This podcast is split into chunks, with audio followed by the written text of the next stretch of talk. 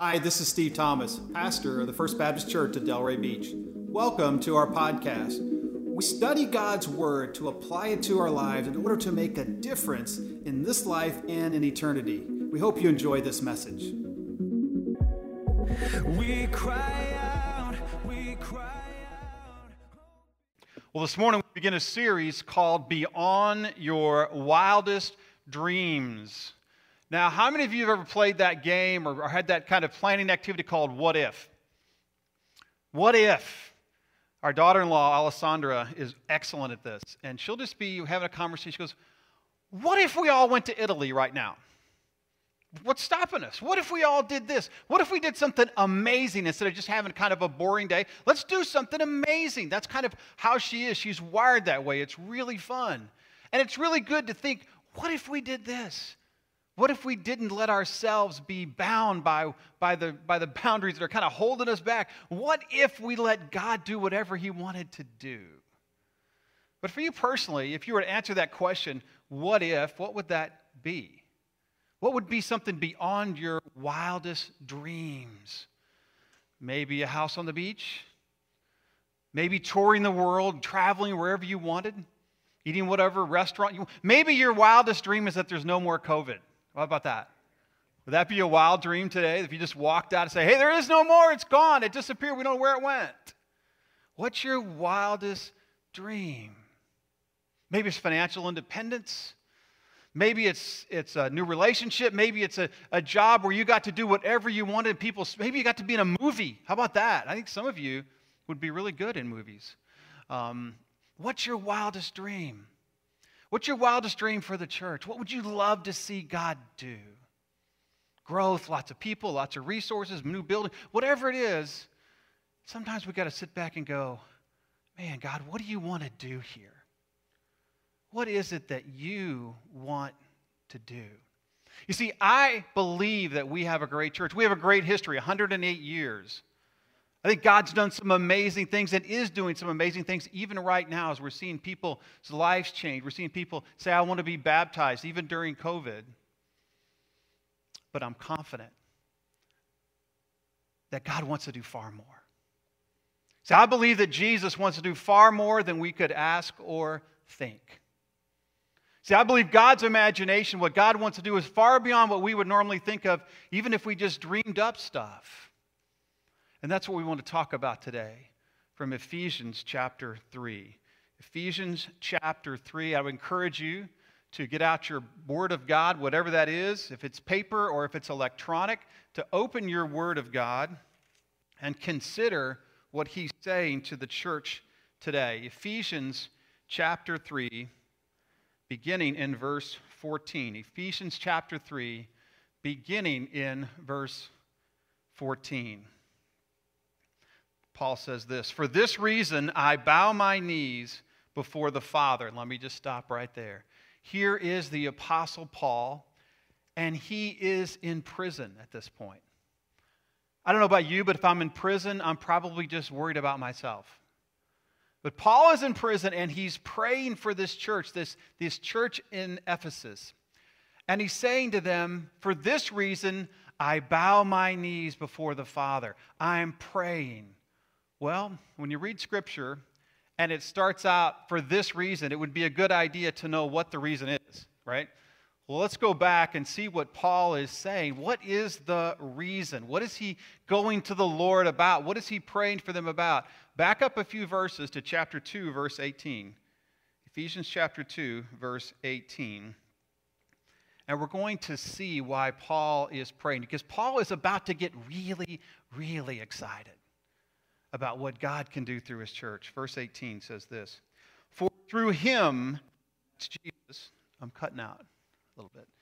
For through him, that is Jesus, we both have, I'm sorry, for through him we both have, I can't read, y'all. Sorry. Let me start over again. For through him we both have access in one spirit to the Father. So then you are no longer strangers and aliens, but you are fellow citizens with the saints and members of the household of God, built on the foundation of the apostles and prophets, Christ Jesus himself being the cornerstone, in whom the whole structure being joined together grows into a holy temple in the Lord. In him you also are being built together into a dwelling place for God by the Spirit. I want you to look at this passage because this is the reason he's praying. He's saying this We have access to the Father. Because of Jesus, we have access to the God of the universe. I mean, it's amazing to think that we have access to that. We're just, who are we? And look what he says. He says, We are no longer strangers and aliens. Have you ever been an alien? Ever been a stranger? Certainly in our culture today, you probably, if you're not an immigrant, you know an immigrant. And you know You've heard what it feels like to not be able to maybe enter this country. Maybe you know about refugees. Maybe you are one or have been one. People trying to get in, people trying to find refuge. Here's what Paul is saying We're no longer strangers and aliens from God. See, we're no longer distant from Him, unable to gain access. Because what God has done through Jesus, because He paid the price for my sin, He paid my way into God's kingdom. It's as if someone took a refugee from some other place, brought them not only into the country, but brought them into their house to live. He says, We are members of His household. See, Paul is wanting the church to understand this is what you have. It's not that's just that, that Jesus loves you and, and he died for you and he's left you alone. No, he's, he's brought you in. You're no longer a stranger. You're no longer an alien. He's brought you to live in his house. And oh, by the way, he's very, very wealthy. See, Paul wants the church to understand what Jesus has done. And the purpose of this is that we together as followers of Jesus, we become his temple. His temple. Now, what was the temple? Well, the temple is always the place where God meets with his people. It's the connection between God and everyone else. And he's saying to us, who are part of a church, you are my connection to the world. And I want to dwell in and through you. So Paul says, because of this, because of this reason, I bow my knees. I'm praying. And what he's saying is because there's this incredible opportunity to have God dwell in you, to reach the world, I'm praying for you. Verse 14, for this reason of chapter 3, I bow my knees before the Lord. Verse 15, from whom every family in heaven and on earth is named, that according to the riches of his glory, he may grant to you to be strengthened with power through his Spirit in your inner being.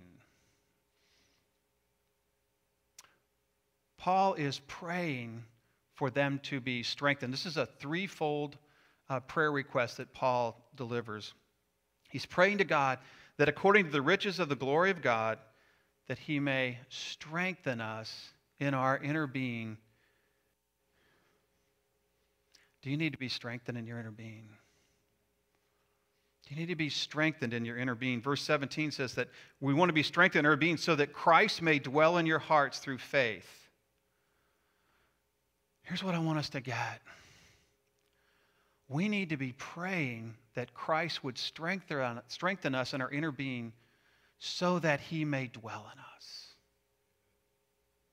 You see, if that doesn't happen, we will often go on through our lives and miss allowing Jesus Christ to live in and through us. See, our normal way we function is we pretty much just go off and do whatever we want. Paul is saying, I am praying that you would be strengthened so that Jesus Christ will live in your heart and live through you. Because naturally, it's not going to happen unless He does it in you. So I want Christ may dwell in your hearts through faith. So the prayer is that the Holy Spirit will dwell in us, that the Spirit of Christ will dwell in us, and it happens only if we ask for it and if we believe He's going to do it. That's what faith is. I have to ask for it and believe that He's going to do it. Let me ask you anybody this morning, you don't have to raise your hand, I won't pick you out, but did you ask the Spirit to live in you this morning? Would you strengthen me, Lord, so your Spirit can live through me today? So that's the prayer for the church that God's Spirit would live in the church, it would empower the church. But He doesn't stop there. He says, as a result, you will be rooted, verse 17, and grounded in love. What are you rooted in today? Fear? Uncertainty?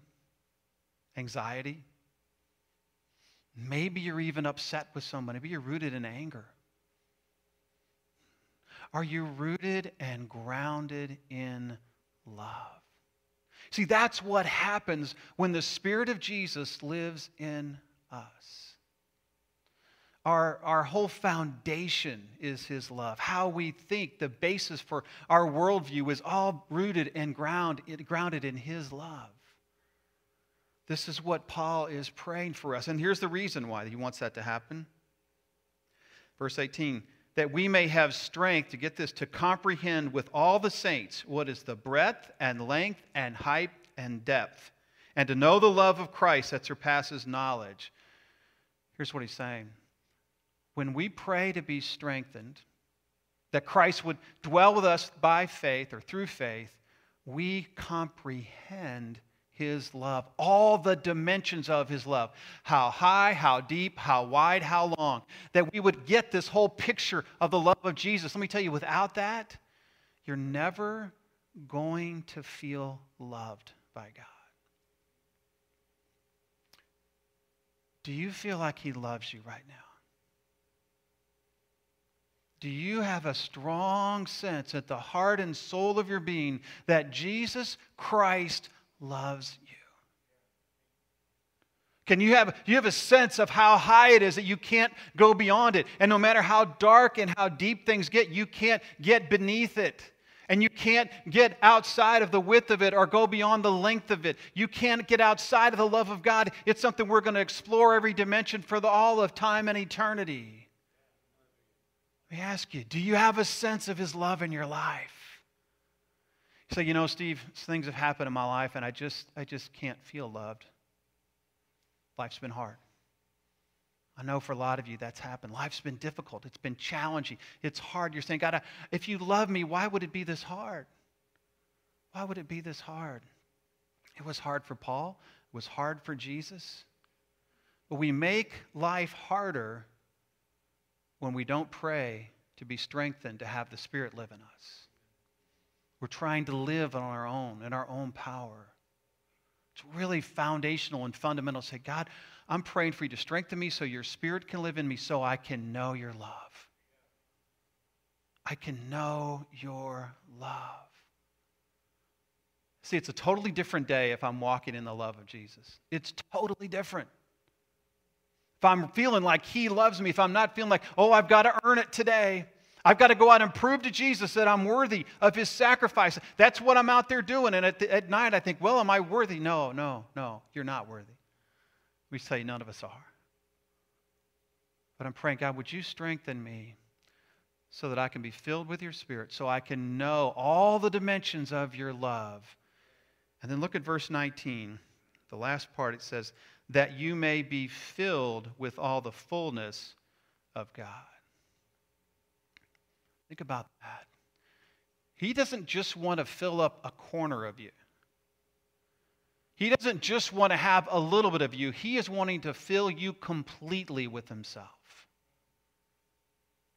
Imagine that. What would happen if you were filled with the fullness of God?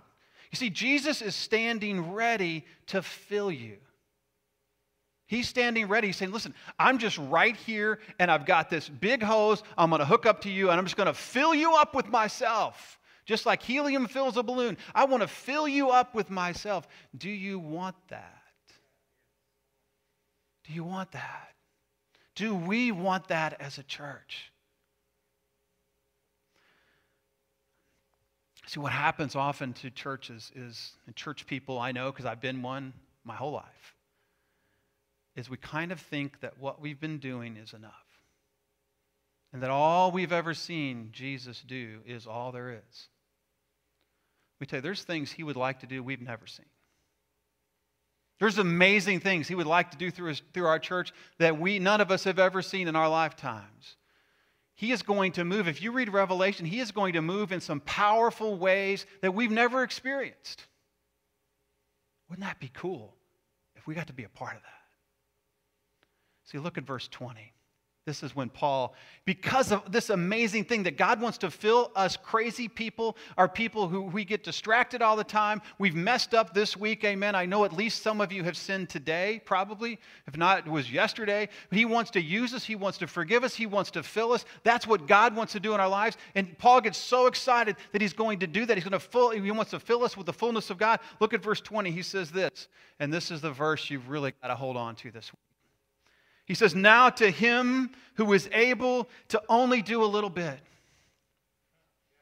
To him who doesn't have any power at all, he's just a, he's just a tiny God. He's a little God, and, he's, and we all know all about him. No, that's not what he says, is it? He says this now to him who is able to do far more abundantly than we ask or think. He's able to do far more abundantly than we could ask or think. He is able to do things beyond your wildest dreams. That's our God. Paul says he's able to do far more abundantly than we ask or think according to the power that what? That's at work in some other people? No, that's at work in us. You, we already have that power. It's already at work in us. He says, To him be glory in the church and in Christ Jesus for just a few minutes. No, throughout all generations, forever and ever. Amen. See, the greatest people in our world today are only on the scene for a few minutes, aren't they? The most popular person, the greatest movie star, the greatest musical artist, greatest politicians, the greatest, they're only on the scene for a short time. But what is he saying here? Jesus Christ will have will be glorified in the church throughout all generations.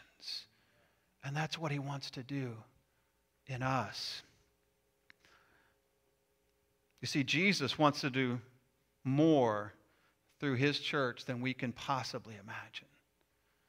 And you might be thinking, well, Steve, I don't what, what does that look like? Because I don't know whether to be afraid, excited, or what. Has the preacher lost his mind? I hope so. I hope so. I want you to imagine if all of us, as a church here present, watching online, I wonder if what would happen if we were all filled with this spirit that Paul describes. What would that be like? You say, Well, I feel like I'm filled with the Spirit. Let me just tell you if you're filled with the Spirit, you should have an intense joy. There should be an intense sense of God's presence in your life. It should be overflowing from you to other people. And as a church, it should be multiplied so much that when someone walks in or comes into contact with our church, they're amazed. See, I believe that's what Jesus wants to do in our church. I believe it's not just a, hey, that was a really good service, or, or wow, that was a good sermon, or that was a great lesson, but I experienced Jesus in a way I never have before. So I believe that's what he wants to do through his church. When that happens, you will see people just dying to repent. We'll start to get excited and say, man, I don't want, I don't want any sin in my life because I know it, it keeps me from enjoying that love of Jesus. There'll be a sense of, I, want to repent because I, I, don't, I don't want to have this in my life. And we think of sin, we'll think, that's ridiculous. Why would I want to sin in that way? If you read on through Ephesians 4 and 5, you'll see that what Paul says if you have the Spirit within you, here's what should be happening in your life there should be a humble unity. There should be a church that is working together where everyone has their own role and they fill out the body of Christ. There should be just a sense of, I don't even want to think about sin. I'm not going to embrace or play with evil. I'm going to flee sexual sin. I'm going to speak the truth in love.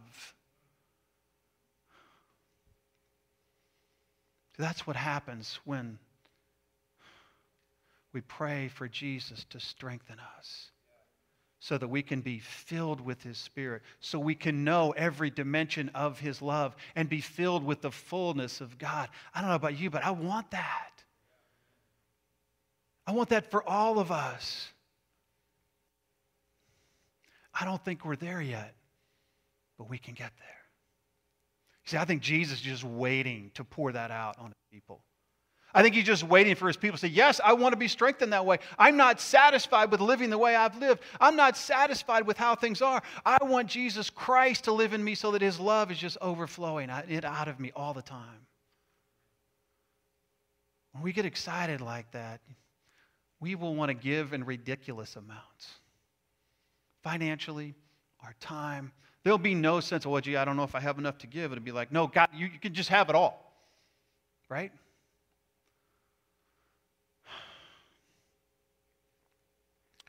Let me ask you would you be willing to pray this morning that God would fill us with his fullness? That God would strengthen us so his spirit could live in us in such a way that we wouldn't just have a little bit of him, but we would be overflowing with him. How does that hit you? Would you be willing, wherever you are, if you're at home right now, would you be willing to pray in that way to say, Jesus, I want your spirit to live in me in such a way that I know the height, the depth, the length, the width of your love. I experience that. That's how I live. That's how I act. And I just want to be dying to share that with somebody. That's how I want to live. Would you be willing to pray a prayer like that? See, I think God wants to move us now from normal to amazing. I think he wants to move us from what we're used to, which is good, maybe even great, to something that's absolutely over the top amazing. I know he can do it because that's what Paul prayed for. And we've seen it happen in the past. And I think he wants to do something amazing that he's maybe never even done before. As you watch the events of our world, it really does look like Revelation, doesn't it? It really does. It really does. See, this isn't just a book of fairy tales, this is a book of promises, right? This is what God will do. And there will be a time when Jesus returns. There will be a time when he rules. But leading up to that time are all kinds of difficulties, but also all kinds of revival. I think that's what he wants to do in us. Over the coming weeks, we're going to be looking at the fact that Jesus is greater than we can imagine. He's far greater than our wildest dreams. He wants to do things in our lives that's far greater than our wildest dreams. I want to encourage you to join us on this journey. But today, would you pray that prayer? And you may say, Well, Steve, I feel like I'm filled with the Spirit. Great. Would you pray for all of us to be filled with the Spirit of God? As a church, that we would know the unity of the Spirit, that we would know the humility of fitting into His body that we would know just the, the abhorrence for evil in our lives, that we would desire purity in our lives, that we would desire Jesus to use us to reach our community. Would you pray that prayer? Some of you may be saying, No, Steve, I, I don't know if I'm there. If you've never received the love of Jesus in your life, you, you, you're still an alien. Listen, he can bring you into his household right now. We're going to pray here in just a moment. I believe this is an absolutely pivotal time in our culture, in our nation, and in our church. But you know what's more important than any of that is the church. What does God want to do through us? Would you pray that prayer with me now? Let's bow. Thanks for joining us today. If you'd like to support this ministry, go to our website at fbcdelray.com also, click the share button so you can share this message with a friend or someone in need as we seek to know Jesus, to know others, and to make him known. We cry out, we cry